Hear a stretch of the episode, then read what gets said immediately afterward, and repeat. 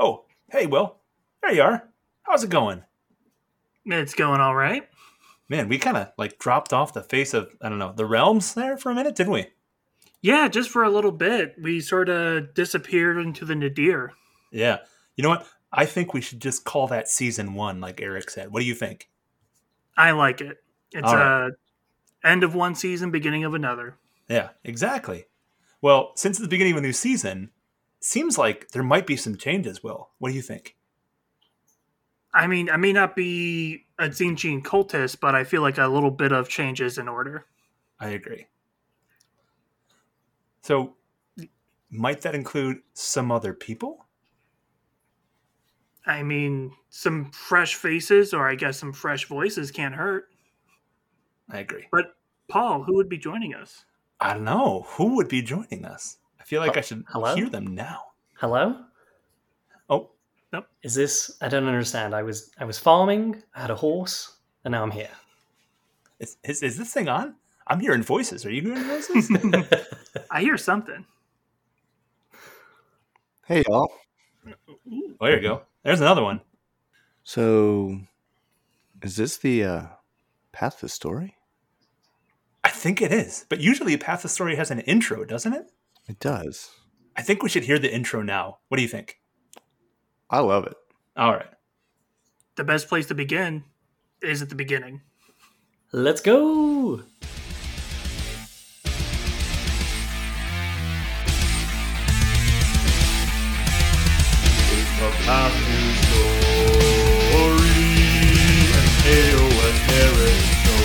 The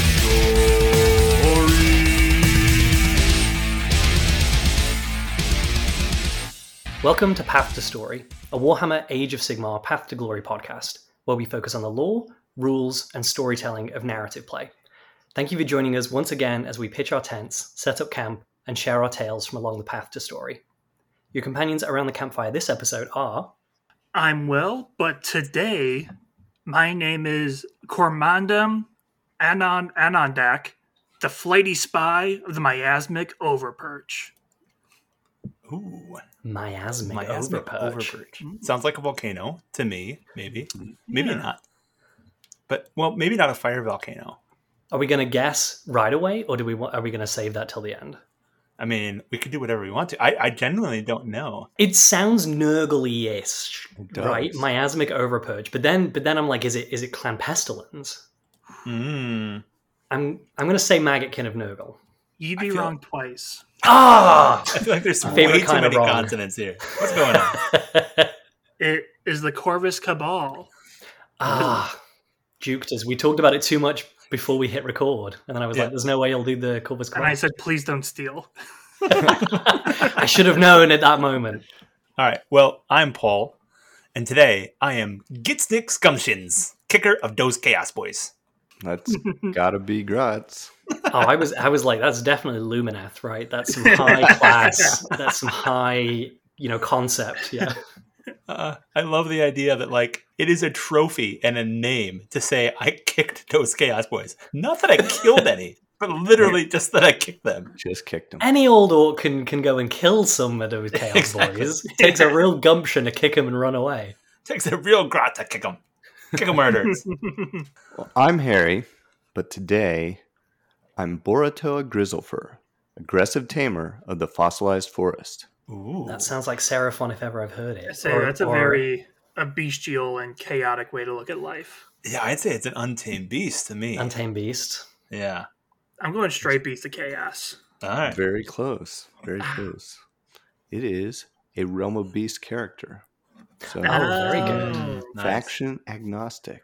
but Oh, I was like, it's- Yeah, Ghurish, which Yeah. uh, which is definitely appropriate. Can you say it again, Harry? I wanna I wanna try and figure out what this character would be. Boratoa Grizzlefur, aggressive tamer of the fossilized forests. Aggressive tamer. Kind of sounds Of like the a short. fossilized forest. Yeah. Wait, I tame rocks. I have a pet rock collection. It's massive. I was kind of envisioning like an, an ogre, Ooh. you know, because uh, fossilized forest might be where Stonehorns can be found. Ooh, Okay. That's cool. Ooh, I like that. I was en- envisioning some kind of like subdued, some kind of like Sylvaneth glade, and so now they Mm. like sort of have them bound under their service. See, in my mind, I was thinking an ogre, but like he thinks he's taming a massive herd, but it's just huge fossilized Just bones rocks. that he's just like running around in circles, whipping them, like making sure they don't escape. Yeah.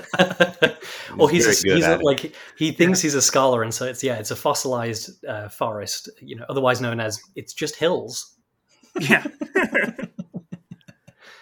Well, my name is Kieran, uh, but today you can call me Canonach Felbane, extravagant cartographer of the tentacled shipyard. Ooh, extravagant cartographer. I like that. Mhm. Uh, is there a Black Ark Corsair name generator, or is this like Anvilgard, something of the sort? I, I think there was a, Perhaps. a uh, Corsair. Ah, yeah, pirate. there's a, a Scourge Privateers. Yeah, I'm gonna go with disciples, disciples of Tzeentch. yeah. No, Hmm. the tentacles really kind of push it. Yeah, the So, tentacles do it. Yeah, I'm Okay, gonna go well, with in Tzeentch, the- It is, in fact, a, a Har Kuron. Ooh, character naming. So I was whale. both right and wrong when I said. Yeah, it's kind of a little bit of yeah. It's a sort of. it's a, Age of Sigmar, you know, privateers. Even though we have the you know the privateers belong anyway. But yeah. Well, just that like, if he was born there, he was named as an Anvilgard character. But if Exactly. he transplanted, then he's a Har Kuron character. exactly, Oh, I like it. it's like um, in tennis. There's a tennis player called Andy Murray, who I'm sure if you've seen anything about tennis, you'll know. And the joke in the UK is that uh, if if Andy Murray wins, he's British, and if he loses, he's Scottish. So maybe it's like a, maybe it's that kind of deal. Yeah. Okay, Exactly. amazing. Well, Paul and Will, do you want to? Obviously, we got some new some new voices. Mine is one of them. Do you want to explain to us a little bit about season two of Path to Story and what that means and and where we're going to go from here? Yeah. So real quick before we move on to uh, season two, just like a quick, I think, summary of what happened with uh, season one is right after the last episode you all heard. Um, Paul and I both had like kind of changes in our careers and job fields and stuff, and it just created a little bit more turmoil than we were expecting. And then, like, oh, the next episode, which was going to come out soon, went further and further Mhm. away. And it's been long enough now that we are ready to come back and come back fresh and brand new. exactly. And we thought maybe one of those things would be to uh, help to broaden the base, have a couple more people, so we can get a couple more voices, people who express some passion about um, the the podcast and Path to Glory in general. So, um, more is better. So we decided to call you two up. hmm And I'm going to start with uh, the voice that everyone heard after the intro music, Kieran. Kieran, tell us a little bit about yourself. Hello. Well, yes, my name is Kieran. As you can probably tell, uh, I am not American. Uh, I am from the UK. I know, shocker. I am from the UK. I currently live in Texas, which is about as weird as transition as you could imagine. Um, mm, yeah, I mean that's kind of it for who I am uh, in terms of where Will and Paul managed to uh, drag me out of the, the the ditch at the side of the road along the you know path to story. Um, I started listening to um, the first Path to Story season uh, as a way of I you know kind of hang on I'm going to go back I'm going to back up here I'm uh, getting away from myself so uh, I have been out of the Warhammer hobby for a long time. Um, as a teenager, I played 40k a little bit, and um, I mainly played uh, Lord of the Rings, the Middle Earth, what is now the Middle Earth battle battle game. I played dwarves in that, just in case anybody is curious, because I loved the Vault Wardens, which were my favorite miniatures ever, and still remain so dear to my heart. Um, Played some of that. miniature to be your favorite miniature. I just I think I loved the idea of like the, the the close tunnel combat and that there were these dwarves that you know they had the giant shield that was as big as they are and they work with mm-hmm. a partner and maybe in pet you know four together kind of like keeping all of the other armies at you know the goblins and everything at bay. I sort of loved that we're gonna make a stand here in this tunnel and nobody's gonna be able to move as kind of deal. Have have you heard of Skaven weapon teams? Listen, if, if if that was the evil that the dwarves had woken up in in Khazad-dûm, they would have fallen a lot quicker, I think. but so yes, I did those, um, and then I fell out of the kind of modeling and painting part of the hobby for 10 plus years uh, but i've kept up with warhammer lore uh, and everything and then recently i decided to um, see what all of this age of Sigmar stuff was about um, and was like okay i'm going to listen to a bunch of podcasts and find some lore stuff and uh, path to story was the first one i found and then i found uh, as a result path to story the story phase from the mortal realms uh, joined the discord which um, if uh, you're just you know tuning back in, you're like, "What is this Discord?" It is uh, themortalrealms.com forward slash Discord. Were you one of those those people plugs in. that hung on. out on the Discord all day? Yes, when Aaron said, day. "Take," yeah, when Aaron said, "Hang out all day, every day," that is exactly what I did. I, you know, I would, I would, I've learned to shut off half of my brain at a time, like a shark, so that I can just keep up constantly in the Discord for the second that he asks questions, um, or asks four do it. questions, and then I, that is the way to do it.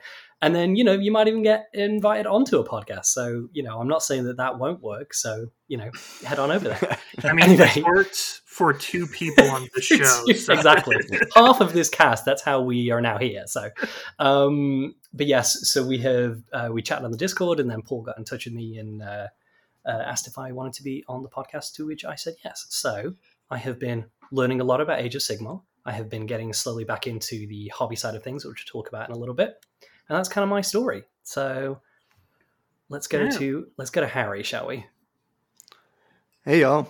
So I'm Harry, and uh, I'm also in Texas, but I'm still about nine hours away from Kieran. So it's not like we which can that play games alone that is that's like the length of the uk you know it's like you drive nine hours and you're in the ocean pretty much Yeah, um, pretty much. Or Scotland, which Or is kind Scotland, of the exactly. same thing, depending well on oh my expected. god truly but but in Texas, you're just across the state. So, um, yeah. As far as my Warhammer background, I've been playing Warhammer since well, it was high school for me, so late '90s. I don't recall the exact year I got into it, but started off with a little bit of Warhammer Fantasy Battles, a little bit of Warhammer 40,000, and a little bit of Warhammer Ancients for anybody who remembers uh, the, the Warhammer historicals. Um, Those are some fun. I like i'm gonna have to ask about that later because i have fun. Yes. no idea what that even is Uh, just imagine Warhammer Fantasy Battles, but with like Romans and ancient Oh. Celts and stuff. Okay. Yeah. Wild West. yeah, yeah. yeah, in the Wild West. Um, so yeah, got into all that. Uh, slowly started collecting as I got more and more disposable income, um, and uh, it's been always my go-to sort of stress relief. Uh, no matter where, whether I'm in college or working, or you know now with a, a wife and kid and uh, you know full time job, it's still always been there as a background thing. Um, through the the pandemic, the um, Warhammer Twitter and the Discord were kind of my my uh, outlet since you couldn't get together and play games. So uh, tried to be very active with both of those, and um, some of y'all might have seen an article that I got to do on the Warhammer community site uh, when the uh, Lord Commander Bastian Carthalos was announced. I was honored enough to to be sent two of those, one for me and one for my son, and uh, we painted those up and got to do a cool article for Warhammer Community, which was just absolutely incredible um, to to share that with him. So my son, he's uh, in elementary school. He's all about Warhammer now, and so he's my Yeah. my most regular op- uh, opponent um, and that will come into the discussion on this show quite a bit because uh, part of what we're doing uh, along with this season two is both he and I have started up our own Path to Glory campaign that we're kind of running with each other, um, which is really exciting because it's a fun way to tell a story together with our own armies. Um, but I'll get into more of those details as we go on. Wait, you mean Will and I aren't driving down to Texas and back every single month to make sure that we actually get games in person? Like that sounds well that uh, that mean, was you my know- understanding are you now telling me yeah you're now telling me that's not what's happening Well, I'm not sending you any gas cards, but I mean, if you come up, I mean, I'll, I'll get you a game. That's for sure. the weather's better down here right now. I'll just tell That's you true. that. That don't know, it's depends. nice yeah, I was up like, ah, anything above sixty degrees and I evaporate. So I, you know, Oh. we're getting into the seventies already, and it's like it is January. It's not supposed to be this hot. I, I don't know if you're British anymore. You just use Fahrenheit. I mean, if you would have said 30, I would have believed you. I truly. 60. Well, Like here's you're what's literally funny. melting. Here's what's funny is that over the so I'm now really I can do the Fahrenheit to Celsius conversion if it's above like if it's above 60 you know if it's 60 to 110 I've gotten really used to those conversions over the holidays my wife and I went north to Minnesota Mhm. where of course with the winter storm as well it was anything below you know it was 60 and below Fahrenheit you know down all the way to I think the wind chill was like minus 30 Fahrenheit and I had to ch- I had to keep changing it every day because I'm like it never gets as cold in Texas and I have no idea how to do this conversion in my head so Mhm. I That was say if you were in Wisconsin like the week before, you wouldn't had to have done conversions because negative forty, which it was, happens to be the same in both. Is it scales. really? Yeah. Oh. So when it hits 32 Fahrenheit is what the British call zero. Right. And then it was, no, we're like, no, no, there's 32 more degrees before it gets Before zero. you get zero and yeah. God, that did become such an important clarifying point where everyone was like, "Oh, it's going to be zero today," and you're like, "Celsius or Fahrenheit?" That's a very Help. this is this is a very important question. Amazing, Alright. Harry. You mentioned yeah that article that you did with with uh, the Warcom team. Uh, we so Paul and Will kind of got in touch with us in was it November about this show and kind of coming on board, and then we had all been chatting together, and it wasn't until about a couple of weeks ago that I realized, and I was following people on Twitter, that I was like, oh my god, that was Harry in the article. So I had this like starstruck moment after having chatted to you for a couple of months, Right. which was great. Thank you. I mean, it was it was a lot of fun, like I said, and for me, I had the similar moment back at in October at the Holy Havoc when I got to meet Paul and Will and several other people whose names and faces um, I hadn't been able to put together before that point, and had the pleasure of playing against Will in one of the Yeah. games. I think Paul was grudged out for all five games, so Mhm. yeah. maybe maybe next year. Yeah, exactly. Wait, so this is news to me. I actually don't think I knew that Harry you had met Paul and Will. So I'm really I have not met anybody. I'm currently, as far as I'm concerned, you guys exist on a screen and you're 2D and you're like, you know, two inches tall, and that's great. yeah. Well, it's funny because we have two people in Texas who have never met, uh, two Yep. people in Wisconsin who meet, Who've and then never the one time we met uh, Harry was in Illinois. So, Exactly. Yep. Yeah. Perfect. How well be in our traveled we are. states. Yeah. Amazing. Well, one of the things, Harry, you mentioned was uh, yes, that we are all starting new Path to Glory campaigns. So I think we can kind of transition into talking a little bit about the new season and our new campaigns and what that will look like. And as we just mentioned, um, most of us are not in the same place, uh, despite being in Texas and being nine hours apart. So with the four of us kind of not necessarily getting to play against each other, uh, you may be wondering, dear listener, how will any of this work? Uh, do one of you guys want to talk a little bit about how we're going to make it work? Well, before we jump into that, let's talk a little bit about why we want to do, you know, why are we doing a Path to Glory podcast in the first place? Great Um, idea. this is really a labor of love, I think, for all four of us. In that, Yeah. when Games Workshop gave us the third edition of Warhammer Age of Sigmar, in the narrative section, because they they've had the three ways to play since first edition. They've had open play, narrative play, and match play. But in the narrative section this time, they had a really unique campaign section or campaign concept. And they took an old name, Path to Glory, which they'd already had, but they put an entirely new system together in the third edition. And what that allows you to do is to carry an army through a storytelling process over the course of multiple games.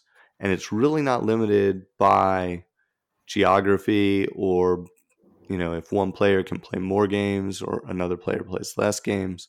Um, it's really not limited because you're it, you're telling the story of your army Mm-hmm. and there's something incredibly beautiful about that because the end of the day, I think most of us that's what we're trying to do when we play Warhammer mm-hmm. is we collect and paint these beautiful armies and we're telling a story with our toy soldiers yeah. um, through these battles that we have with our friends. And this just takes it a step further and adds in some of those role playing elements, um, some progression, some consequences, sometimes some death for heroes or uh, certain units. Um, and so we wanted to explore that a little bit more. Obviously, we're not in a position physically to play uh, games against each other, but we can still tell these stories of our armies going forward and share in that experience and celebrate that experience together. Perfectly, perfectly said. put. Yep, there we go. The only other thing I wanted to add to that is like we said, we don't even need to be in the same location. When you're playing a game, you don't even need to be playing a narrative play game. Even if you play a match play, it still adds on. Absolutely. And I really needed to throw that in there because season one we didn't.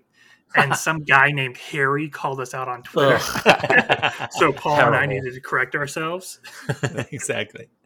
Well, yeah, when you guys launched uh, the first season, I had also picked up uh, you know third edition and was running with a um, Stormcast Eternals Path to Glory army, yeah. and all of my opponents here locally, uh, they all want to play match play games. They wanted to get ready for tournaments, or they want to break out the General's Handbook and play by those rules with those scenarios. And those are great; they're a lot of fun. But I was able to go and take the the results of each of those battles and do the aftermath phase with my army and it had no bearing on whether or not they were doing a similar thing with their army. Right, mm-hmm. right.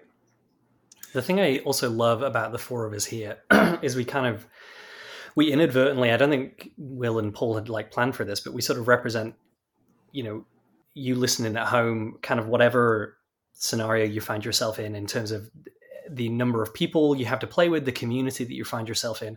Will and Paul, obviously, in Madison, have a very established Age of Sigmar scene that they play together. They can play regularly. They can play each other, or they can play uh, other opponents there, uh, whether they are also doing Path to Glory or not. Um, Harry, what I like about yours is that um, you mentioned already, like you and your son are primarily kind of playing with each other. So that's another aspect of like, um, you know, maybe listeners at home just have other people in their family, maybe a sibling or a parent or a child that they're, you know, primarily playing with, and that's that. And then for me, uh, in my local scene, literally, I have been to all of the local game stores. Nobody plays Age of Sigmar in my city.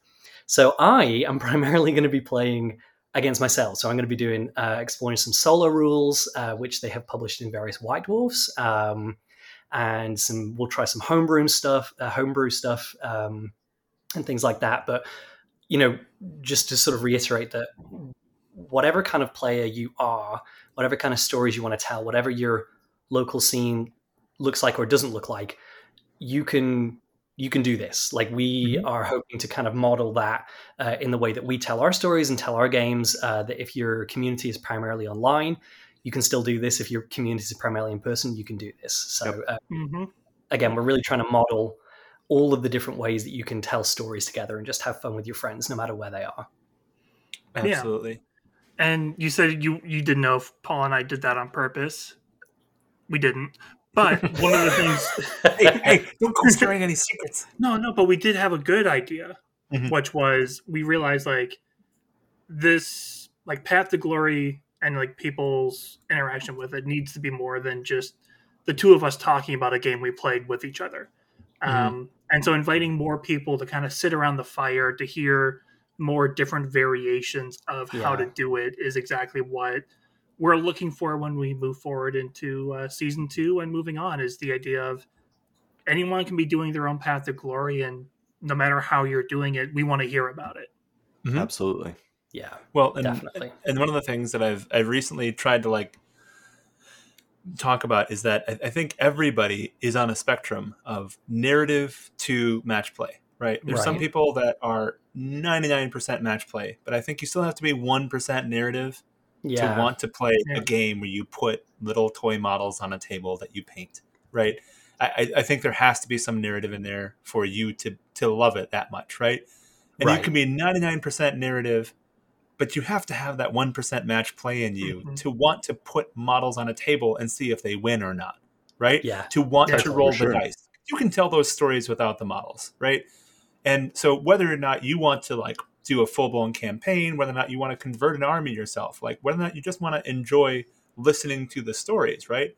It's totally fine. We're all on the spectrum of narrative, match play, open play, and we're just here to have fun, right? Yep. So just go along for the ride if you want. Amazing. One other thing um, I meant to bring up earlier in the show uh, is, of course, there is one voice that is not here from previous season, which would be Spencer. Uh, Will, you want to Yeah. Just mention a little bit about Spencer? Yeah, she's um she's in a better place, uh, which means wait, that wait. Oh God! She rolled a one. on she is going to be listening to this like, Uh, oh my God, I am.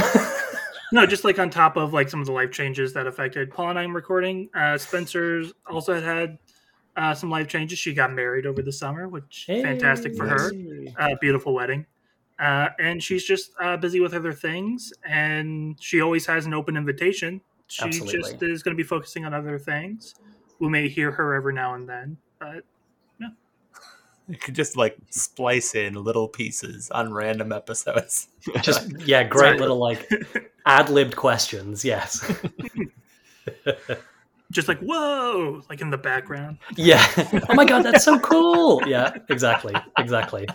We should just get a Spencer soundboard is what we should do. Oh right, man, exactly. that'd be amazing. Bird, bird, bird, bird.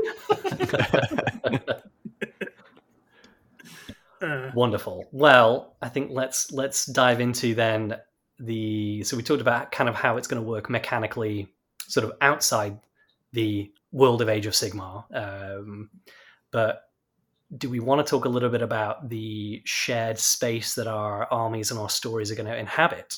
Yeah, so since we're, you know, all like you mentioned, we're approaching the way we play our games and the way we run our individual paths to glory in different ways, we still wanted to do something combined.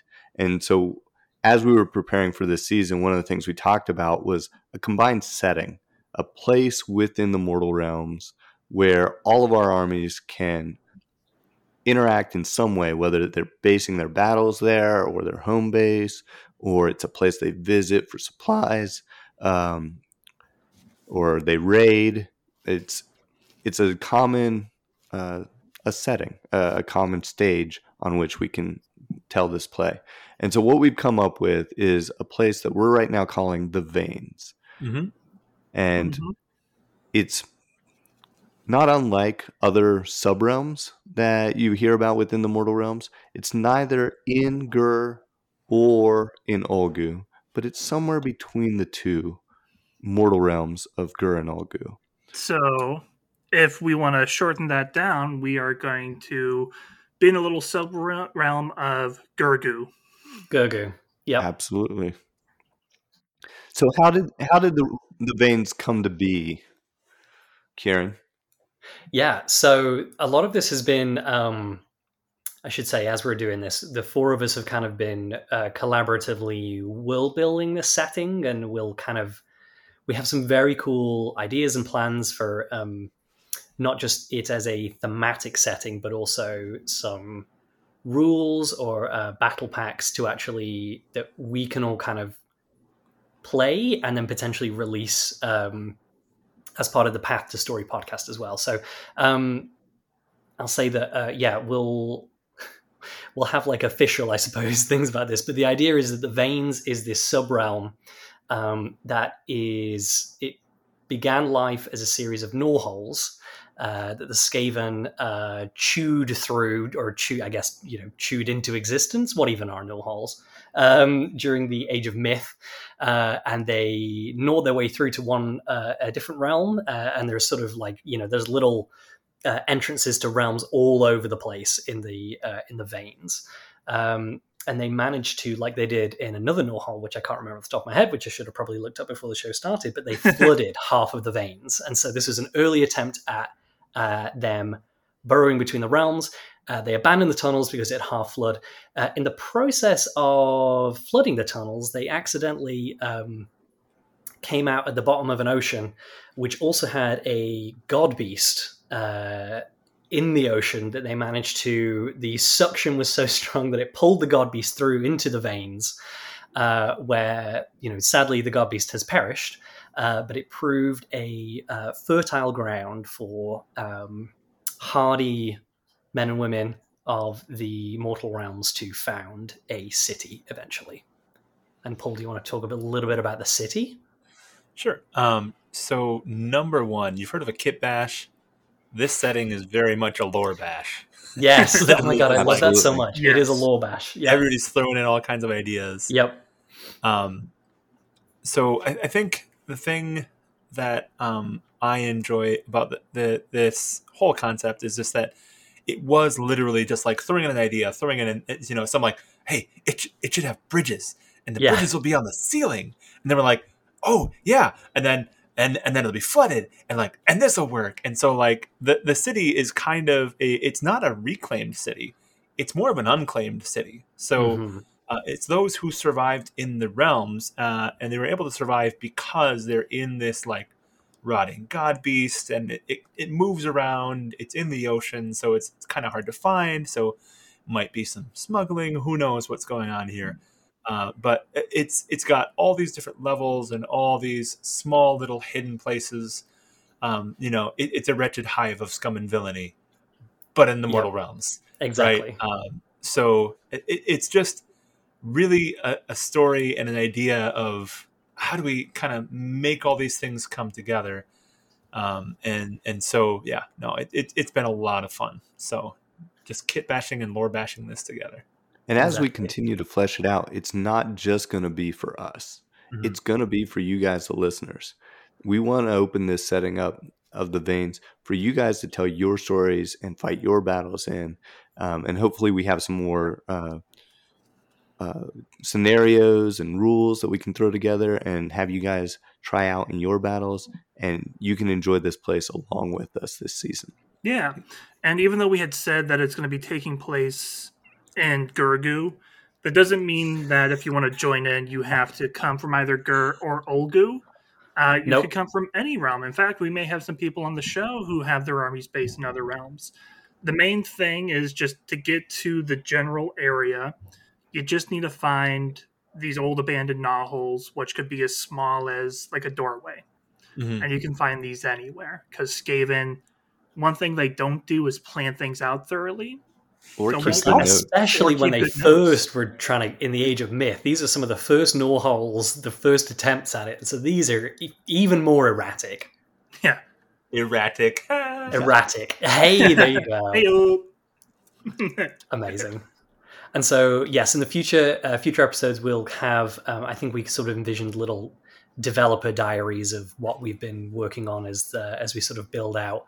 What I see very much as this kind of hub world. You know, if you've ever, ever played a video game or, or, re- even really tabletop role playing games, but uh, video games, especially uh, online with other players, that there's often like a, a little hub world where you can kind of interact with each other and, and you know before going out onto missions. And so, I think we are envisioning the veins very much as like a battlefield that you can fight on and Yeah. uh, you know but also as a sort of you know our little city will be a place that you can hire mercenaries and sort of sightsee a little bit and we'll go into that kind of thing as well um, for the territories and whatever but yeah. Yeah, so yes you in the might sen- future oh sorry paul go for it you might sense a theme here. How Will came up with the Hungering Steps, and I came up with the Gibbering Dome.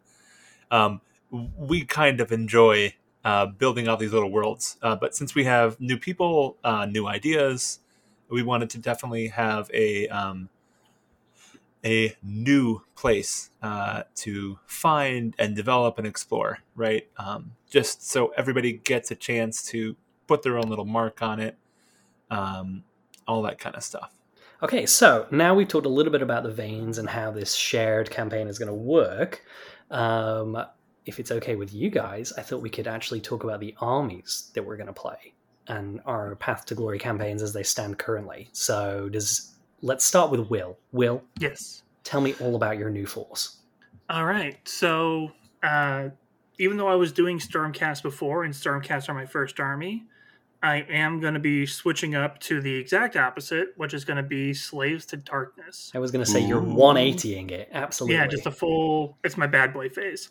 um, You've entered your reputation era. Yeah. bad boy face. I I do realize that it is like a similar uh, concept in like how the army is made in the sense that what I did for this army is it's slaves to darkness. Uh, it's going to be Legion of the First Prince because I'm just like the Chaos Legionnaires and everything with Be'lakor is really standing out to me. Yeah. Uh, so the army is called the Knights of the Scorned Shadow. Oh, I think this is new Um, information to me. Excellent. Yeah, I've been holding on to this one. um, so I'm going to be an Ulgu, and I've been doing a lot of research back into like my old college days of researching like medieval England and like medieval, like actual medieval keeps, which was they weren't like huge fortresses with lots of armies.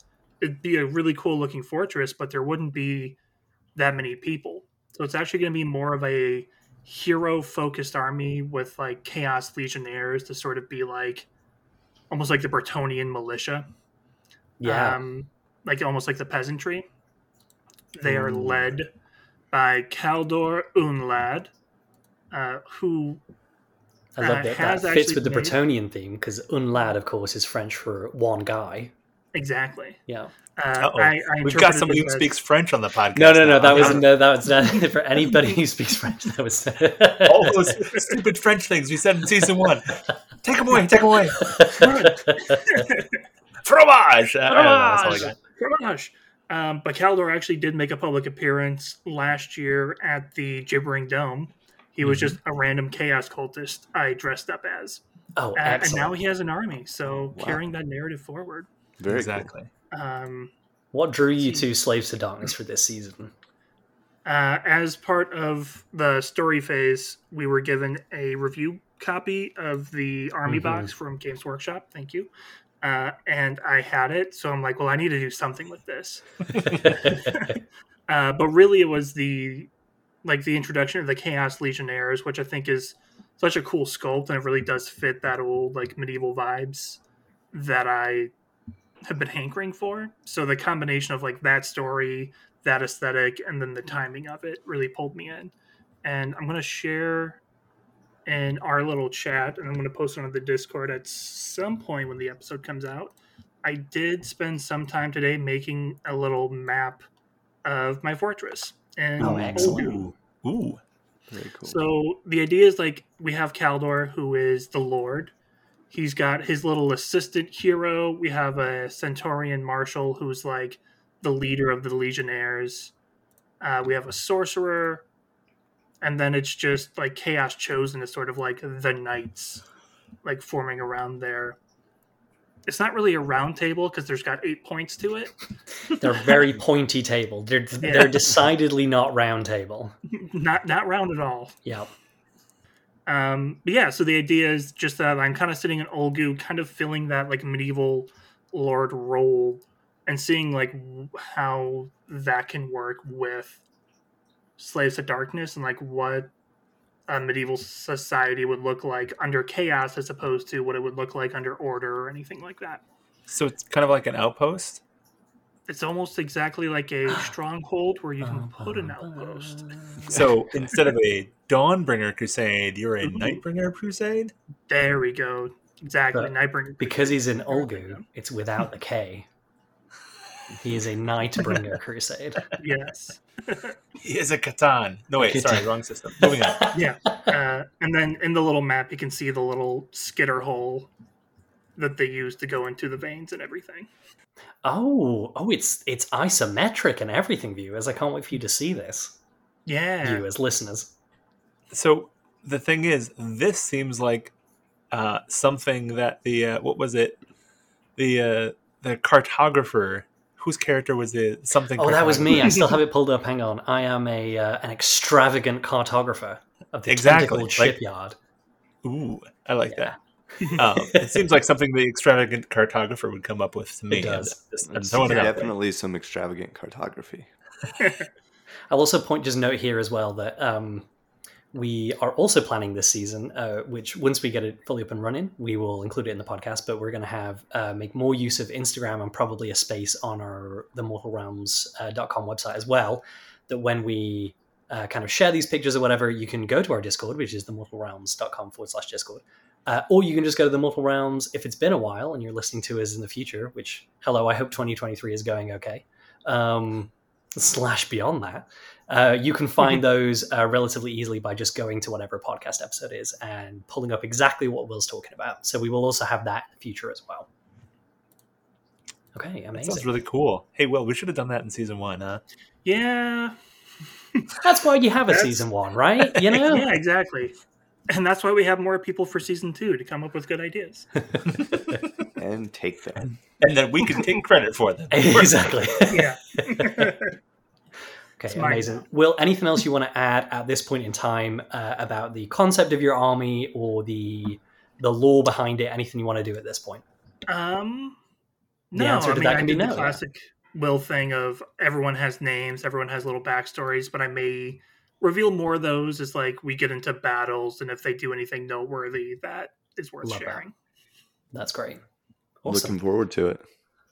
Okay, Harry, I uh, I know that there might be a somewhat of a uh, a connection, not necessarily. Yeah, at the risk of sounding bandwagony here, I am also going. To, I'm also going to be doing the uh, Slaves to Darkness for this Path to Glory. Did they just um, get new models or something? New models, a new book. Yeah, um, that's very just true.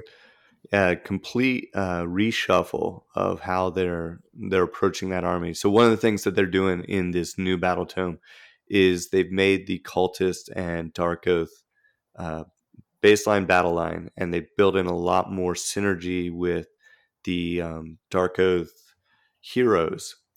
And so one of the things that's attracted me to uh, even hordes of chaos back when we were playing Warhammer Fantasy Battles was this idea of a marauder horde, just barbarians coming down out of the the wilderness, raiding civilization, and you know, committing unspeakable evils, and then running back off to their camps.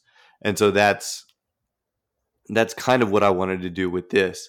Yeah. I've had a a small collection of marauders and marauder horsemen and various chaos um, champions that have I've gathered over the years, and so this seemed like a perfect opportunity to explore some of that by building a Slaves to Darkness army and actually putting it together. Um, so my theme for this army is going to be very much those barbarian hordes, um, focused around the Dark Oath, um, because they flesh those out a lot more both in uh, Age of Sigmar, but also in the Underworlds warbands and the Warcry warband, the Dark Oath Savagers, which are just absolutely beautiful models. Yeah, they've seen a lot So- of love recently. Yeah. Yeah, with with the exception of those two, the uh, the Godsworn Hunt and the Dark Oath Savagers, the rest of my army is actually old models that I've had for a while, and so try working to put a um, a refresh on these guys.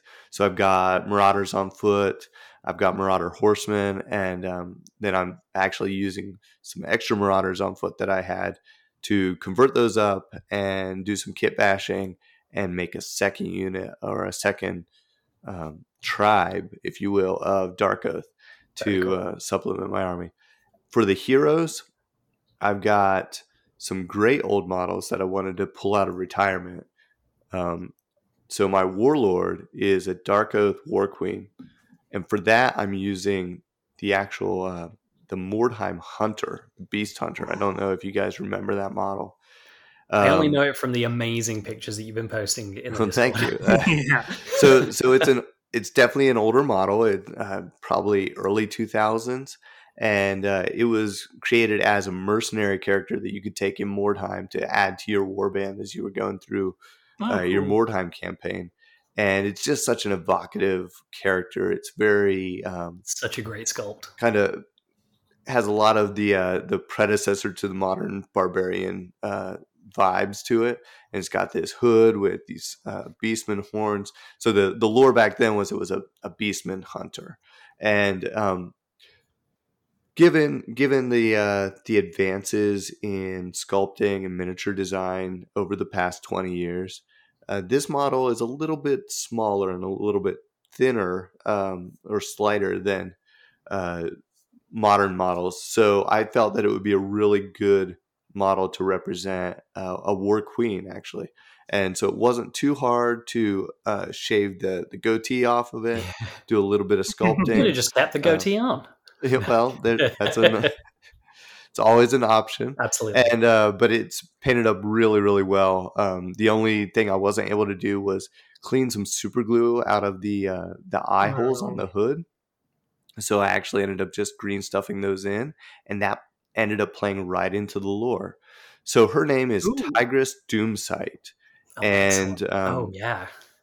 what I've gone ahead and done is given her the Helm of the Oppressor, which is a artifact in the new book that takes away the ability to do uh, inspiring presence and rally commands if you're Oh nearby. wow. And so part of this story to her is she is cursed, and if you see her true eyes, it just breaks your will Excellent. and so that's that's how I'm playing that out with the rules and the model and the lore all wrapped together there. Uh, the other model that I've got uh, as a supporting hero is a Chaos Sorcerer Lord, and for that I'm using the old uh, Dark Emissary from the Dark Shadows campaign. Um, Oh, back very during cool. the, Lovely uh, model. yeah, a wonderful, wonderful model. And again, a similar look. So it ties those two heroes together because he's got that draped um, hood over one eye, and uh, I'm able to paint them very similar. So they look like they go together in an army, even though they're very disparate models. Um, but they're coming together there. And then my, my third hero is the Thedra Skullscryer from the uh, Godsworn Hunt Very um, cool. Which that's that's a sort of fun thing because you have the ability to bring those underworld's warbands into your Path to Glory army. right. But there are special rules for using those in Path to Glory because they're unique. They automatically are going to be treated differently. So they're not going to get your injury rolls. They're not going to gain renown. They're just sort of a a, um, uh, a guest, a special guest in your Path to Glory army. Um, but they're not, you're not telling their story. You're telling the story of your hero. Yeah, they're your opening act for your warlords uh, headline. You Yeah, know? Yeah. Absolutely. Um, so narratively, are you like you're not just using like the War Scroll of Thedra, but you're actually like using Thedra herself? Yeah, so I'm gonna I'm gonna be telling the story Very cool. of why Thedra and the Godsworn Hunt have come and joined alongside Tigress Okay. and and part of this army that she's putting together near Black Moon Crag, where their stronghold is, as they go out raiding. Um, and in fact, uh, that's you know the first quest that we drew for this Path to Glory army is um, search for the artifact because I want to add the Infernal Puppet to uh, to my Ooh, interesting. uh, Chaos Sorcerer Lord. It's a fun little artifact, and so that's what does it do? I do not have the book yet, so I'm So- excited to learn all of these things. one use only in the battle. You can send it to disrupt another wizard on the battlefield. So it's Oh, this fantastic. magical marionette that goes out there and basically dances in front of the uh, the other um, wizard, and it causes them to take mortal wounds if they cast any spells. So it basically shuts down their spell casting for that one that one turn. Um, and like I said, it's once per battle, but it's a really fun artifact to play with. And uh, so my sorcerer lord wants this, and the um, the war queen is going out hunting for this.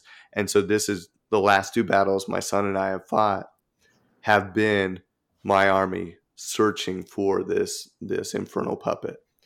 Um, so talking about my son, he's well, Harry, going before you get to his army, Yep. I just had a question of what does he think of the old models? Like he's sort of seeing these as somebody who's grown up with the new right. sculpts, the new thing. What does he think of, of the sort of classic models that you, you're, you're using? I mean, he definitely enjoys them. I mean, Yeah. I don't think that to him it really matters how old a model is. If he thinks it's cool, it's cool. Yeah, Um, that's so, and, and one of the great things about Games Workshop models is through the years they've they've really been cutting edge and, and making cool models. So some of the stuff may look dated, but it's still, um, you know, it still was cool at it at the time and still has that that sort of essence of cool to it. yeah, they're full of um, character. Like no matter, yeah, they still, yeah, Yeah. So like the bodyguard for my Chaos Sorcerer Lord are Chaos Warriors, and those are all the old Battle Masters plastics Chaos yeah, Warriors. brilliant. Um, and they still hold up.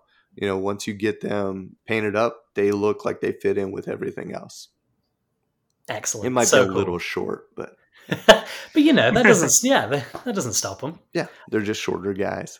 So you mentioned Um, that the artifact you're looking for is helpful for shutting down enemy wizards, which I'm sure you have a plethora of choices Yeah. uh, given your son's army.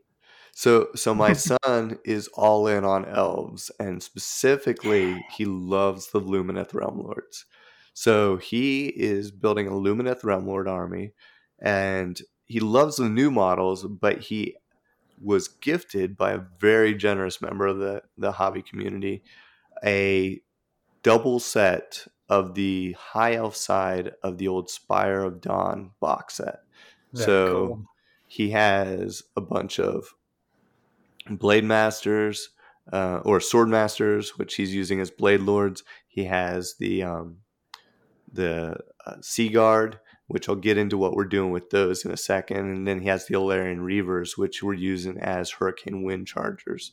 Um, he wants to get Dawn Riders, so he's actually added a unit of Dawn Riders to his roster, but he's right now proxying Ellyrian reavers till he can get those models. Oh, yeah, Um, he does love the new sculpts, like I said, of the Lord Regent and the um, the casters. So for uh, several of his wizards, like you mentioned, he's got a ton of wizards.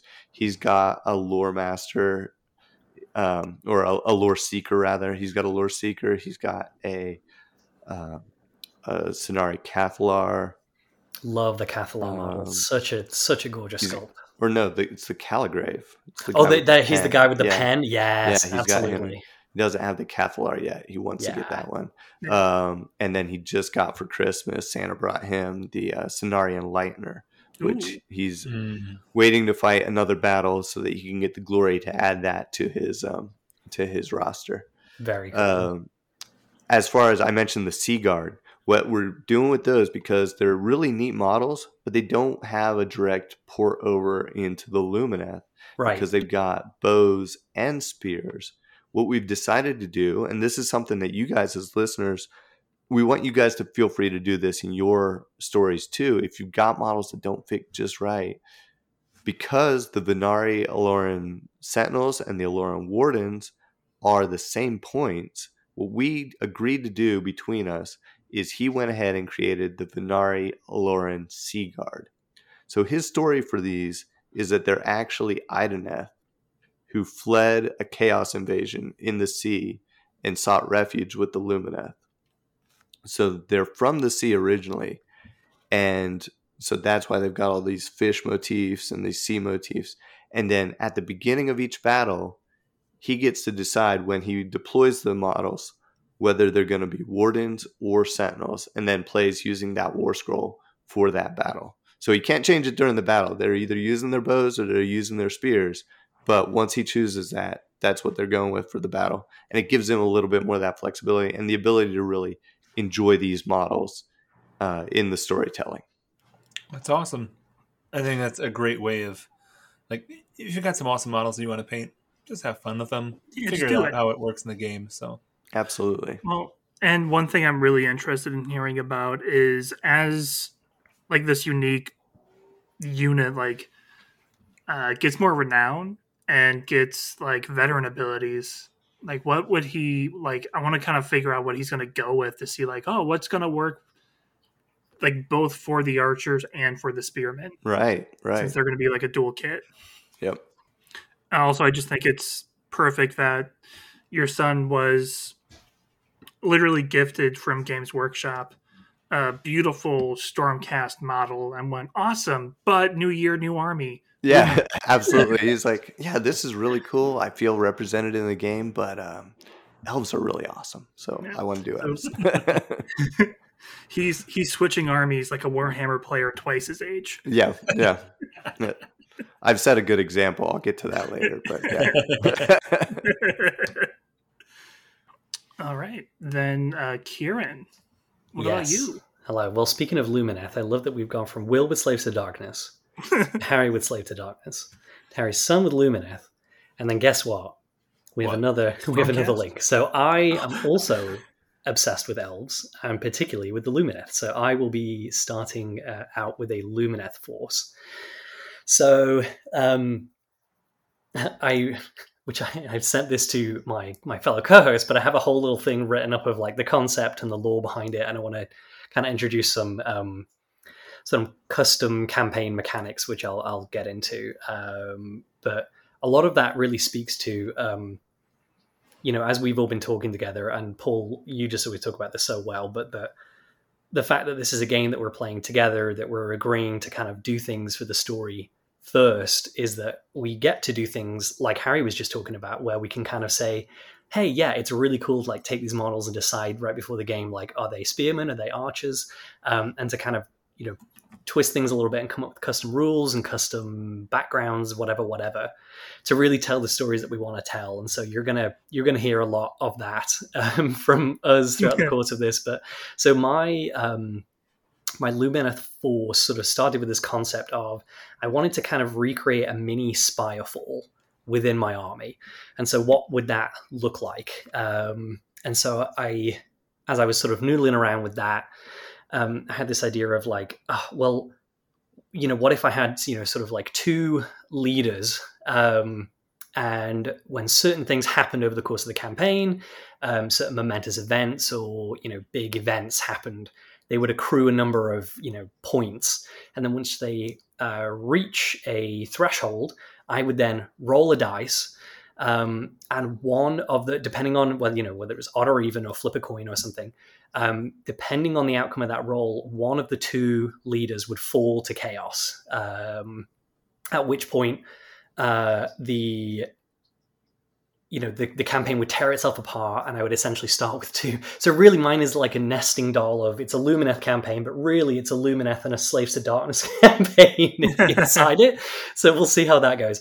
Um, and so a lot of my lore and a lot of the story behind it kind of um, was created to support that idea of what would it look like for um, two people who were sort of co-leading this and, and why wouldn't you know which one of them was going to fall to chaos and so that kind of uh, came up with this idea of which is not unique at all it, it's a theme throughout uh, not just Lumineth Society uh, and uh, uh, Il- Iliatha, which is one of the Elven nations, uh, but appears in um, plenty of other places as well. But the idea of, of two elves sharing a soul. So um, I still have not. Paul and I and, and, the four of us have sort of been workshopping a name for them, um, which has ranged from great to very silly, and it's been wonderful. At the moment, I'm still calling them a twin soul. We'll probably change that at some point, or I think we came up with another name. I can't remember off the top of my head. I just haven't edited this document yet. Um, but essentially, they are this rare spiritual phenomenon observed by the Lumineth, where yeah, one soul is born into two bodies, uh, which again is not unique in the Warhammer lore, and in fact, even in the uh, old world, you had the Sisters of Twilight, who were exactly the same thing. They were two halves of a soul split into into two bodies. Uh, but essentially, that is the reason why it's not until they hit that threshold and I roll a dice that you're not going to know which of the two of them is going to fall to chaos. Um, and so their names are Sevenor uh, and uh, Ari- Arianthoi, I should really get used to saying their names. Um, the reason that they sound like that is because I actually decided to take some of the runes that are listed in the Lumineth uh, book and to create names out of those runes. And so both Sevenor uh, and uh, Orianthoi use, there are two different runes for the word wind, um, which is uh, Orally uh, Ori- Oriali, who knows? These are made up words, uh, and Severe. so um, I have a whole thing about Phil Kelly knows. Phil, Phil Kelly, knows, knows exactly how those words sound. Let's call him Absolutely. exactly. Wait. So they are sort of compounded with the the two words we have for wind, and then they're compounded with two other uh, runes which convey various things, which I can, you know, I'll post at some point um, or get into later. But so they are they hail from the nation uh, of um, uh, Alumnia. This is weird to be. A lot of these things I'm like realizing I've never said out loud before. I'm like, oh my god, I've read it so many times and I've typed it. I've just never said it out loud. Um, yes, alum, uh, alumnia. So they both hail from there, which is one of the um, in the Lumineth, if you're familiar, if you listen to the story phase, if not, you should go and listen to the story phase episode on the Lumineth. But there are two, the sort of uh, Lumineth society is split in two. There are the Teclian nations and the Tyrionic nations, uh, which um, both worship the twin gods, but sort of hold one in the ideal or, or, or the other. And so uh, Alumnia is a, Tyrionic nation, and they are sort of the adventurers, the the go getters, the you know they love to go out there and explore and, and whatever. And so I I love this as like they're going to kind of be on this campaign of um, adventure and starting out in the realm of Hysh, but their quest really is to um, uh, hunt down. I mean, it's very simple, right? It's it's they're trying to hunt down Lumineth artifacts that were once stored in uh, stone vaults. Uh, they see what Sigmar and Grungni, uh, who they call the Smith and the Helden Hammer, they uh, think that what they what they did to uh, Teclis's gifts of the illumination engines was nothing short of sacrilege. So they have no great love of of uh, anything to do with the Helden Hammer or the Smith. Uh, Wait, and so, So, oh, go on. so they're mapping storm vaults. Is that what's going on? mapping Stormvault, I don't, I don't think they care as much where. I think once they've found them, if it Mm. belongs to, if it's Lumineth stuff hiding in them, they're taking them and they're bringing it back to Hysh, and then they don't really care whatever happens after. So if they unleash something in the process of this, Yeah. so long as it doesn't threaten Hysh, they're not bothered. I don't think They, they, they kind of sound like extravagant. Extravagant. they do sound like extravagant cartographers, and that's funny. So tentacled shipyard comes into this because exactly, um, and so yes, the two of them, the two twins. Um, they one of them is going to be represented by uh, a Scinari uh, Enlightener, um, and uh, she. I still haven't decided which name is going to be which yet, but she is going to be a, a spell right, which uh, I listened recently to uh, the audiobook for Godsbane, which is an Age of Sigmar uh, Mm, fiction that came out. Um, and yes, very very good. And a couple of the characters in that it mentions it, it features Lumineth Society quite heavily, and one of them is a spell right. And I was like, "Ooh, that's cool. One of my characters should be a spell right." Um, and so the Enlightener is a great model to represent that because in the rules they get uh, two casts and two unbinds, uh, and then I will probably take the Silver Wand as their first one, which gives them. I think that's the one that gives them an extra cast. So really trying to get up there with the number of spells that they can be casting per round. And then the other twin is very much the Vanari, so they will be the Vanari Regent. Haven't thought of a, a sort of equivalent. You know, there won't actually be a regent in game yet, but uh, there'll be some kind of um, you know martial prowess person. Um, and so, yes, the my actual starting force is just going to be 600 points. Uh, so the the very small one, and so it's going to be the Scinari Enlightener and the um, Lord Regent, both of them painted up to represent uh, Alumnian colors, uh, and then they the fact that they are a twin soul is of great interest to all the nations of the Lumineth. Uh, tends to portend either well, it pretends greatness. Whether that greatness is for good or for doom is up in the air, and so that will play out in the course of the campaign as well. Um, but uh, one nation that particularly cares about twins, particularly cares about this kind of thing, is Iliatha, which is actually already in the law that they have clone twins uh, throughout the nation. So they are already practicing things like this, and so they love twin souls like this because it's just a natural version of what they are already doing, kind of artificially, and so they just see it as this you know sign that is is it's to be protected is to be um, helped. And so they're the two units i'm going to start with are a unit of five dawn riders which will kind of be the uh, honor guard slash bodyguard for my lord regent and then um, a unit of uh, blade guard which will be with the enlightener. And again those two units will be painted up in uh, iliatha colors as well. So Great. there is no particular mechanical benefit in the rules of painting them to look like they're from one nation versus the other. But over the course of this campaign, my hope is to sort of represent in the law just by painting them up in different colors that all of the nations of the Lumineth are, are, are banding around this campaign and have sent units either to help or kind of, you know, sharing the glory if things go great and to chop the head off the snake if it comes to that uh, and things swing the other way. And so that is kind of the the you know the sort of campaign that I'm rocking with to start. So That's So- awesome. I, I have an Yeah. idea. What if you paint up Shoot. every individual model in the unit as a different nation, and then that contributes to the whole fall and which nations fall to which twin, right? Well, it's a great. So I'm Paul. I'm so glad you said this. One of the ways in which, uh, so again, I will will post this at some point, uh, either on some kind of Instagram or on our, you know, the website. But the once the twins reach a certain number of what I'm calling fate points, that's when that will initiate the dice roll.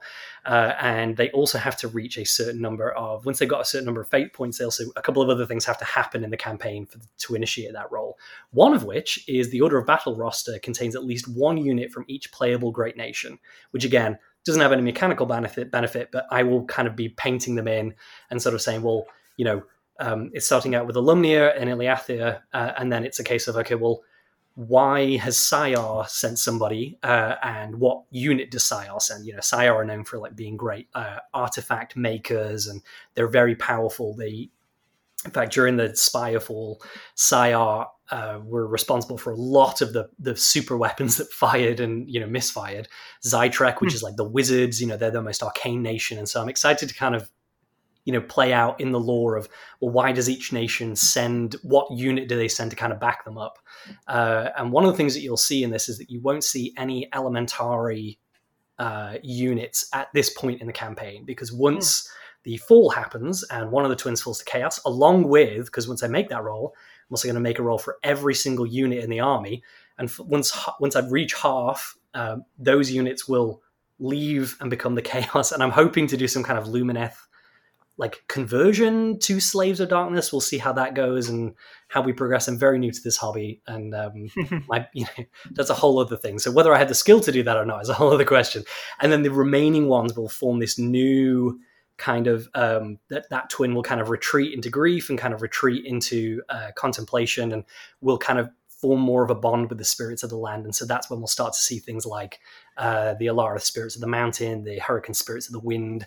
That army will then feature more of those things. So again, it's hopefully not just the same Lumineth army. I'm trying to make a little bit of a, of a distinction here. So, um, yeah, Very that's cool. that. Yeah, that's awesome. Oh, super cool. And I know one of the twins, part of their name comes from the Elven rune of Sever. So regardless of how the die rolls, that's the good guy. Exactly. Eyes, yes. an unbiased source. Exactly. Yeah. In fact, I think when I first posted that, um, I did uh, owe Will uh, fifty thousand dollars in uh, in yes. royalties for for of course using his name. So yeah. his handle. Well, that's three of us. Now, Paul, listeners are probably very excited to hear your army, and and I would love to say that that makes uh, all three of us as well because you very recently decided what your army was going to be. Would you like to tell us your thought process, how you got here, where you're going? You mean like yesterday? Yeah, yesterday, literally like last yesterday? night, right? Less than 24 right. hours from when we call making yeah. this recording. It's like 25. I'll do it on the fly. It'll be fine. Yeah, we'll It'll do it totally live. Great. so, um, I'm not 100% sure if I haven't talked about this army on the podcast before. I know Will oh. and I have talked about this army. Um, yes. But um, this is going to be a Squig Stampede army. Excellent. Um, Excellent. So, have I talked? You two have listened more recently yeah. than I did. Have I talked about my squigs? I am 95% sure you have not. You may All have right. mentioned squigs on a story phase, maybe most, yeah. or maybe the Sigmonalia, maybe. Okay. But Fair. not extensively if you did. But not on Path to Story, no. And certainly not on Path to Story. Well, then Will alone will be excited about the return of Zik Pizzle Squig Smasher. Zik Pizzle Squig Smasher. Um, Excellent. So he is the leader of the Cathardian Cavalcade. Um, so um, this is my Gloomspite Gitz Squig Hopper army. I say Squig Hopper army because I have like every other kind of Gloomspite Gitz army as well. But uh, these are guys that I made right at the beginning of lockdown. I was like, oh, stuff's closing down. I'm going to need an army to work on. I'm going to go buy this and go buy that and go buy this. And yeah. So um, it was it a good is, excuse for all of us. Exactly. Yeah. Like I even sent my wife out and I was like, you got to go buy me models. And she's like, okay, I understand. It's fine. I'm like, great. She's like, I just saw these bouncing mouths and I just bought mm-hmm. anything that looked like that. Yeah. Exactly. It, it worked out perfectly. Um, so this army is actually completely converted uh, already. Um, they are not painted. Um, they've been kind of primed. um, but they actually are from um, the realm of Hysh, um, which you might have kind of gotten from the fact that they're called the Cathardian Cavalcade. Oh, uh-huh. I was going to ask. yeah, so this army is from the pits of Cathardia, Oh my god, excellent. um, and they are so they're in the realm of Hysh, and the realm of Hysh, the light will make you more intelligent, more smart, right? Because that's what happens in the realm of yeah, light. you are being enlightened. You're being illuminated. Absolutely, Exactly. Yeah, Grots don't like that. you get too smart, bad things happen. Truly, So every model in my army, every squig has like pieces of metal bound to its eyes, oh my god, and all the Grots wear blindfolds. So they literally have no idea where they're going at any point. Um, and uh, the the thing that I really enjoyed about when I came up with the theme for this army is that the the metal that they put on the squig's eyes isn't actually metal per se. It is the spent ether quartz oh of yes, the lumineth that they have left around the entrance of the pits of Cathardia. uh huh. Right. So they bind that to their squigs, and so the anger, Oh the my God. lust, Yep. everything from the lumineth that they consider toxic has now infused into the squigs and into the grots. And so This these, nothing can go wrong. This, there's- Exactly. There's no So- way this could this could backfire. Paul, So I was th- going to ask, you know, like, are these guys just eating all of the bad feelings that the elves leave behind? they literally are eating Literally. all of the bad feelings, and they literally have become the lumineth's worst nightmare. Because Yeah, it is. they It is embody- all of their depression made manifest in Exactly. this angry. Yes, brilliant. yeah so that that's it that's that's the whole army um but uh so i've got probably like 3000 points already assembled and taken care of but um that's gonna be my path to story army this year so that'll be super So let me ask on that note, because I, I heard Kira mention it. I don't know if you mentioned it, Will, and I know I forgot to mention it. Where are you starting? What uh, what points level are you going to be starting your Path to Glory at? well i started i think at 600 maybe i started at 1000 i don't i actually have already done a couple games with this guys so Oh, Oh, I think it was a thousand so Okay, we'll and, and that's just something I want to point out to listeners is there are different levels that you can start your Path to Glory uh, campaign at, but it really doesn't matter. It's kind of six and one, half dozen the other. Uh, in that, if you start out small, it gives you more room to grow organically as you're fighting your battles. If you've already got a large collection, you can Yeah. start out larger, um, and it doesn't determine the size of games you're going to play it just sort of determines the, the starting roster. So, for instance, with me and my son, I started at a thousand points and he started at two thousand points because he Yeah. wanted to have all his models on his roster. Yeah, that's a great point. And then as you Yeah. decide what level of games you want to play, they are just your your bench, and you say, okay, if you're playing, you know, a one thousand point game, Harry, all of your models might, you know, you might have to call, call up all of the reserves, whereas your son can kind of say, okay, you stay put, you stay on the bench, you come here, you're going to fight this battle, you're going to sit this one out. And uh, yeah, it's Yeah. such a great way of. Um, That's exactly what we've been Yeah. doing. In fact, we, we were just playing our second game of the campaign before we started recording, and we did just that. I brought a thousand points, so it's my whole roster. He brought a thousand points from his roster, but because he had some casualties from our first game, he sat those units out, and so they're going to get a bonus to their cas- or to their recovery rolls because they sat this battle out. excellent. Yeah, Yeah, and, and and there that's- is a, there is actually a trade off. You start out with two thousand points, like you've already kind of got a full roster, but then the thing that I actually ended up being like, oh, this is sad, is that you don't actually get to take all the territories Mm-hmm. because you Yep. already have a decent amount of territories, and so like.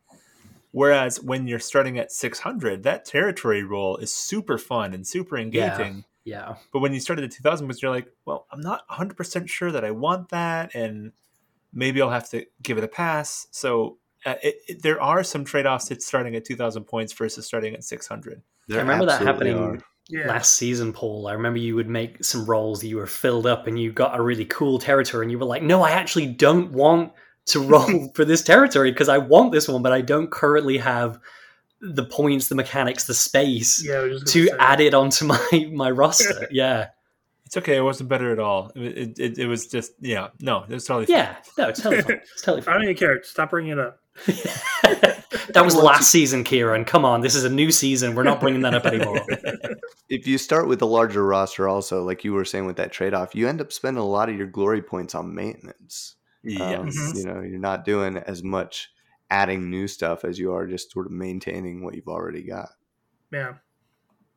Yeah, great points. Um, and we will we'll kind of you know I think um, we talked a lot about this as a uh, as a crew, but we sort of if you are listening to this, we sort of assume that you have a general understanding of maybe you've played Age of Sigmar, open play, narrative, uh, you know, match play. Maybe you played a little bit of narrative play before, um, or maybe you're just listening and you know a tiny bit about Age of Sigmar. We're sort of assuming a baseline level of lore. We'll still kind of talk about it when it's relevant, um, especially when it kind of gets into more of the weeds of each of the uh, kind of uh, factions that we're talking about.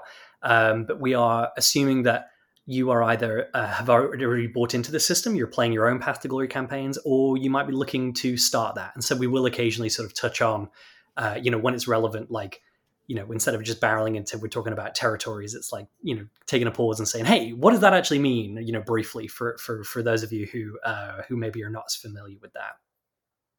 Okay, gents. Well, as we talked a little bit about our hobby in the previous section, when we talked about our armies, let's go straight into any battles that we have fought recently. Uh, uh, once again, for listeners, this is going to be slightly different than last season.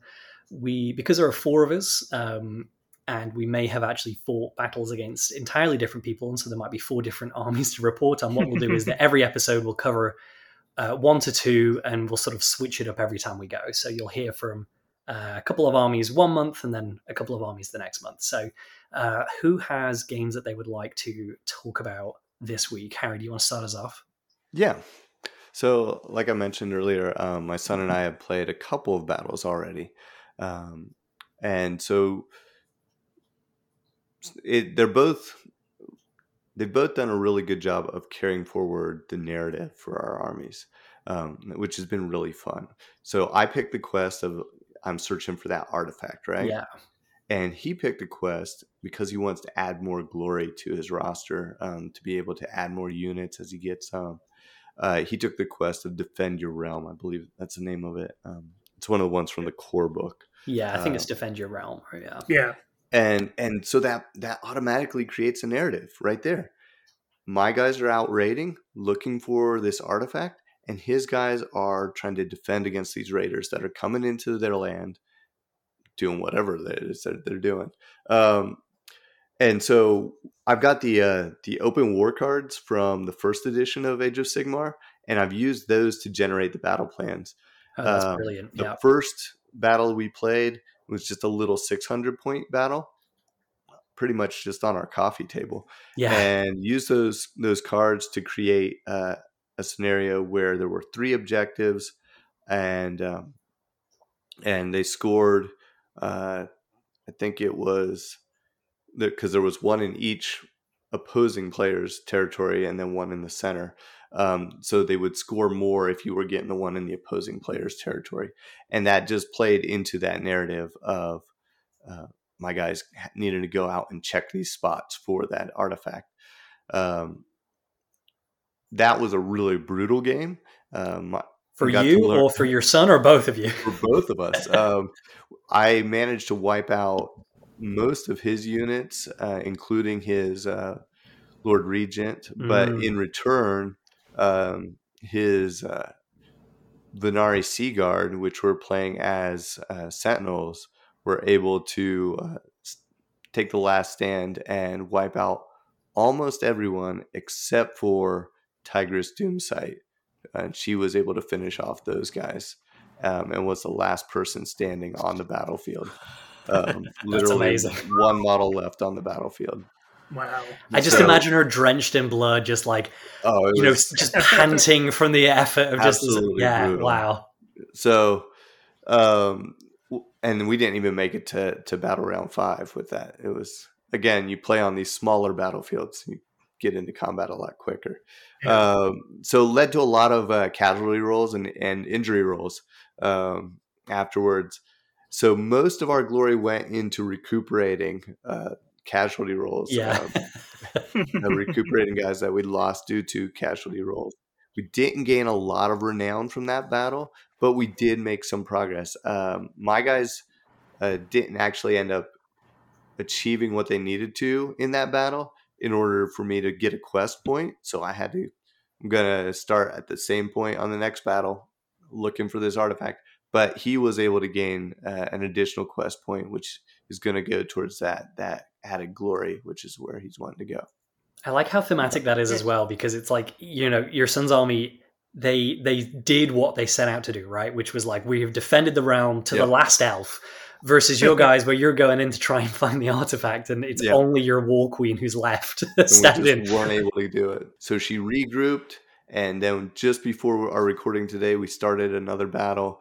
Um, this one we're doing at a thousand points. It's a slightly larger battlefield, but still not a full size what you would normally play a game of Age of Sigmar on. So it's hold on, my dog just walked me through. I thought it was going to be your son, and he's like, "Here's how it went down." That's not what happened, Dad. Listen. I want to sleep. Yeah. I totally won by a lot that game. A quick note from the editor's desk. Even though we were just making fun of Harry and how his son was going to correct him, that's exactly what happened. His war queen was not the last model standing for the army and was instead slaughtered by his son's sentinels, allowing his son to win the game. And now Harry has egg on his face. Thank you for your time, and back to the show. So then, uh, leading into the second battle, uh, we again use the open war cards, and um, we're playing on a smaller battlefield. It's two of the Warcry uh, mats put together, um, but it's a thousand points apiece, and that means I've got to bring my entire army this time, and he's bringing you know the units that he wants to bring to that.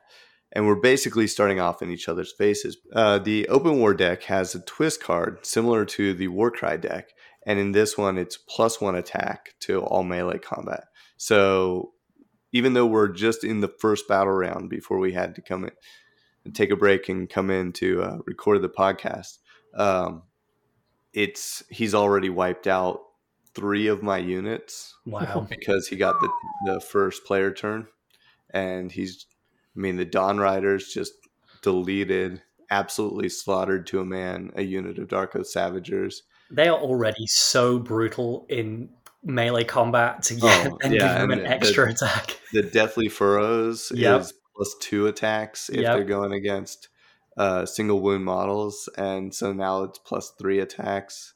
Wow. Uh, it was it was vicious. Um, the uh, his Alarith Stone Guard have gone in and completely obliterated and smashed a unit of uh, Chaos Marauders. Um, his uh, Vanari Lord Regent just cut down literally the roll before we came in here was he had just cut down a unit of uh, Marauder Horsemen. Um, again, wiped out to a man. I love that this battle report because it's still ongoing. This is like live from the from the from the Eastern Front. How was the battle going? Can you can you what's it like out there? Not great.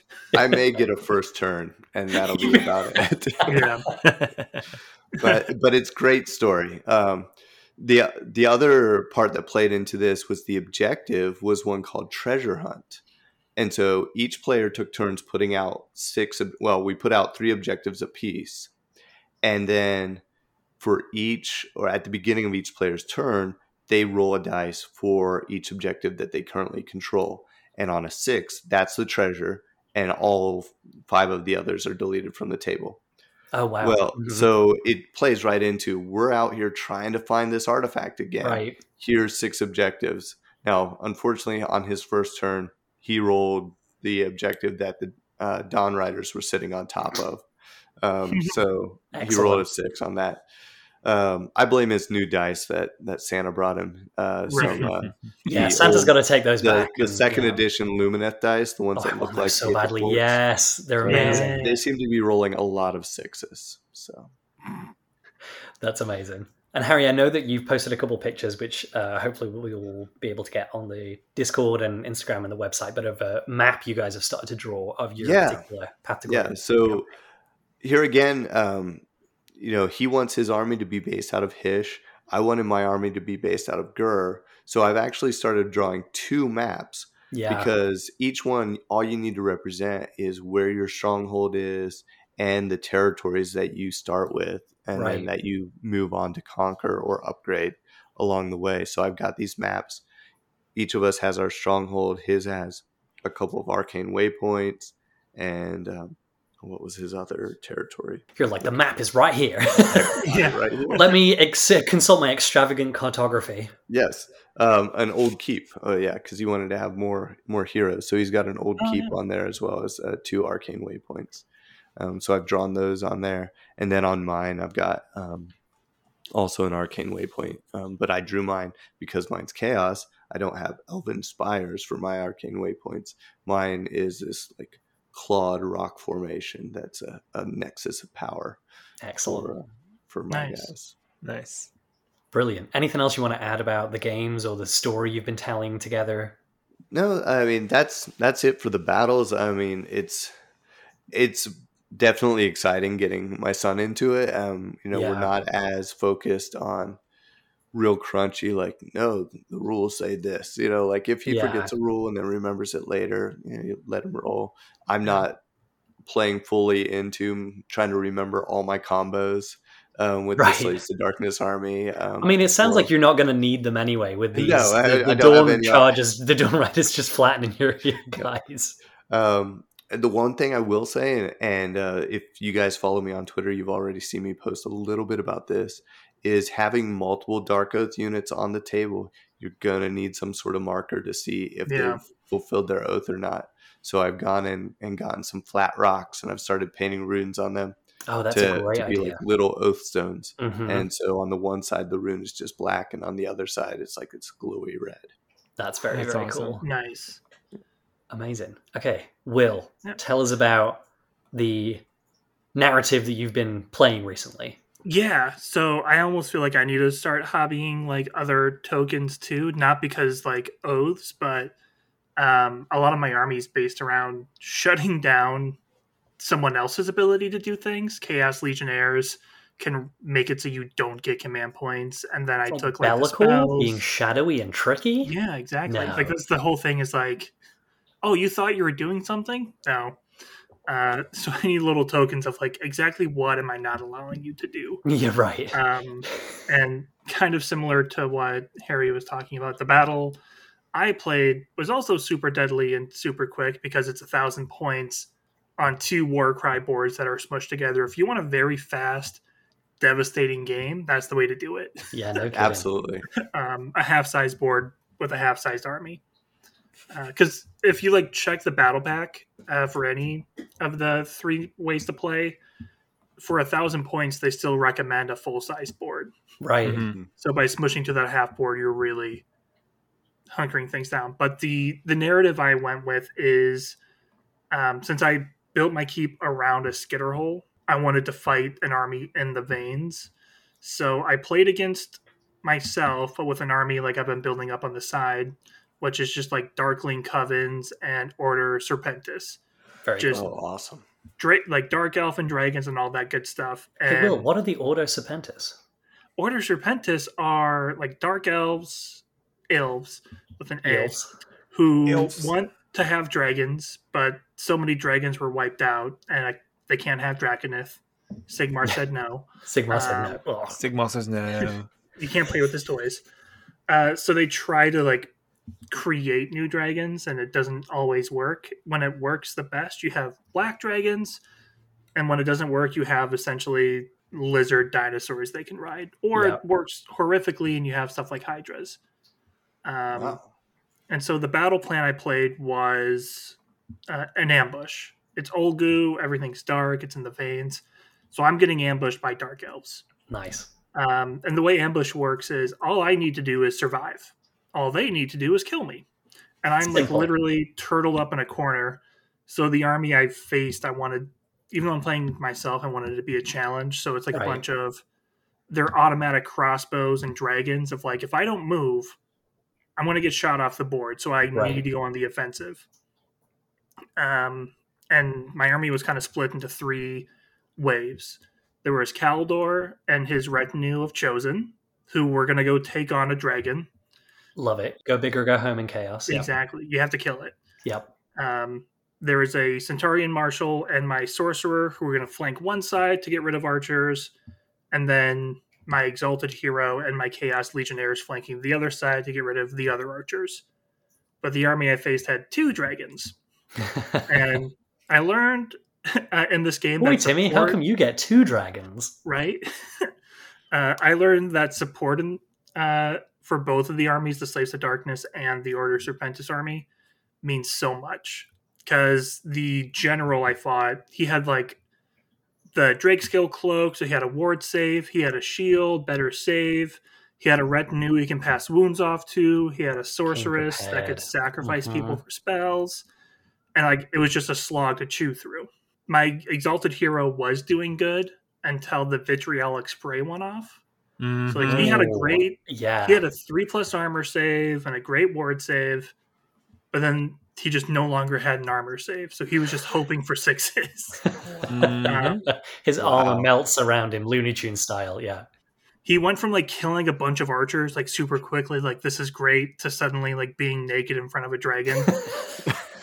We've all been Doesn't there. We know how terrifying that is. Yeah. Yeah, I, I have that dream at least once a week. right. um, and then on the flip side, like there was a dragon that did not have support that went after my lord. I did the fun Slaves of Darkness combo of the Lord fights, then he points to the chosen, and then they get to fight before the dragon does. Oh, and then excellent. once per turn, they get to fight again, but at the end. But then I had spells where like, oh, enemy has to fight at the end, and the Centaurion Marshal has a net where enemy has to fight at the end. So them fighting at the end meant they still fought next. You're right. They just killed that dragon. Um, so I was like, oh, so this is the exact opposite situation. Uh, and then the Centaurion Marshal was actually the MVP because he killed so many units of archers with the help of my Chaos Sorcerer. And I'm actually I'm going to put it on the camera, but I'm going to post pictures. I'm using a 3D printed model for my Chaos Sorcerer Lord. oh, very cool. It looks like a wizard who's got like a bone dragon like wrapped around him. Oh, Oh, yes. Oh god, that's amazing. So that's gorgeous. the narrative is that's like a mini incarnate of Ulgu, and that's where all the magic is. oh, fantastic. He doesn't really cast spells; he just commands this incarnate to do things. Very So cool. what you're saying is the bone dragon. That's where the magic happens. Yeah, exactly. uh, so, like narratively, the Bone Dragon just followed the Centaurion Marshal and gave him a buff on his to hits and to wounds, which is phenomenal for a Centaurion Marshal. So he just cleared through everything, and Yep. Centaurion There's- Marshal, of course, famously a spider. right, Mhm. exactly. Has Spider eight appendages. Yeah, Yeah, it's got eight limbs. Yep. um, and yeah, so after the first battle round, the Order Serpentis army got a double turn. They realized all they had left was the sorceress and the dragon because they sacrificed too many people, and so they just beat feet and left. wow. like Amazing. we we can't kill enough of your guys with how many turns are left for us to win. So we're just gonna call it. Nice. Amazing.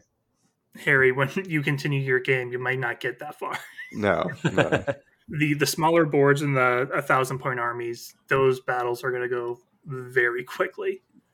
They definitely do.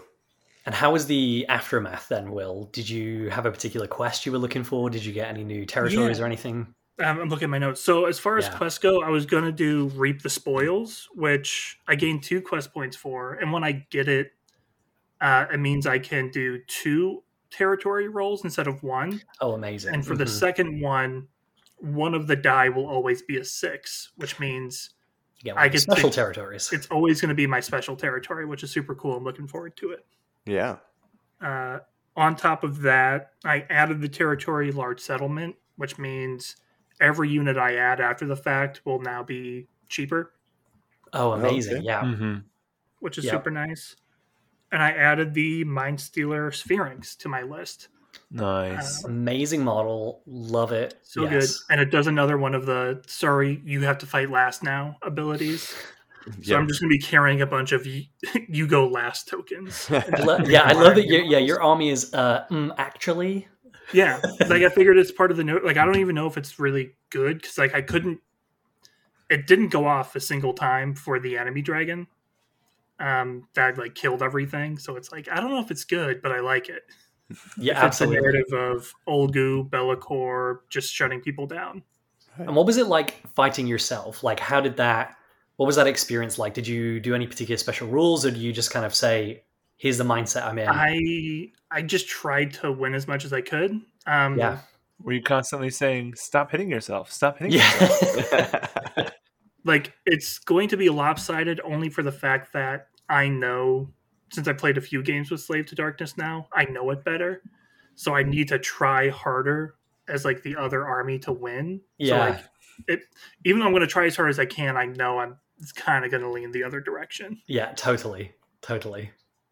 Amazing. Any other notes you want to mention about your narrative story? Anything that comes to mind before we move into our sign off? Uh, no, that's kind of it. Just like I feel like the narrative of this army is best portrayed by how it acts in the battle of just telling other people, "No, sorry, sir, you can't do that." Yeah, I love that. Like you, literally narratively, you were getting ambushed, and your your army was just like, "No, actually, Yeah, coming out of the doing shadows. that." We yeah, it's very very good. Oh, I'm sorry. You wanted to give command points? No. We don't do that here. No. We don't do that here.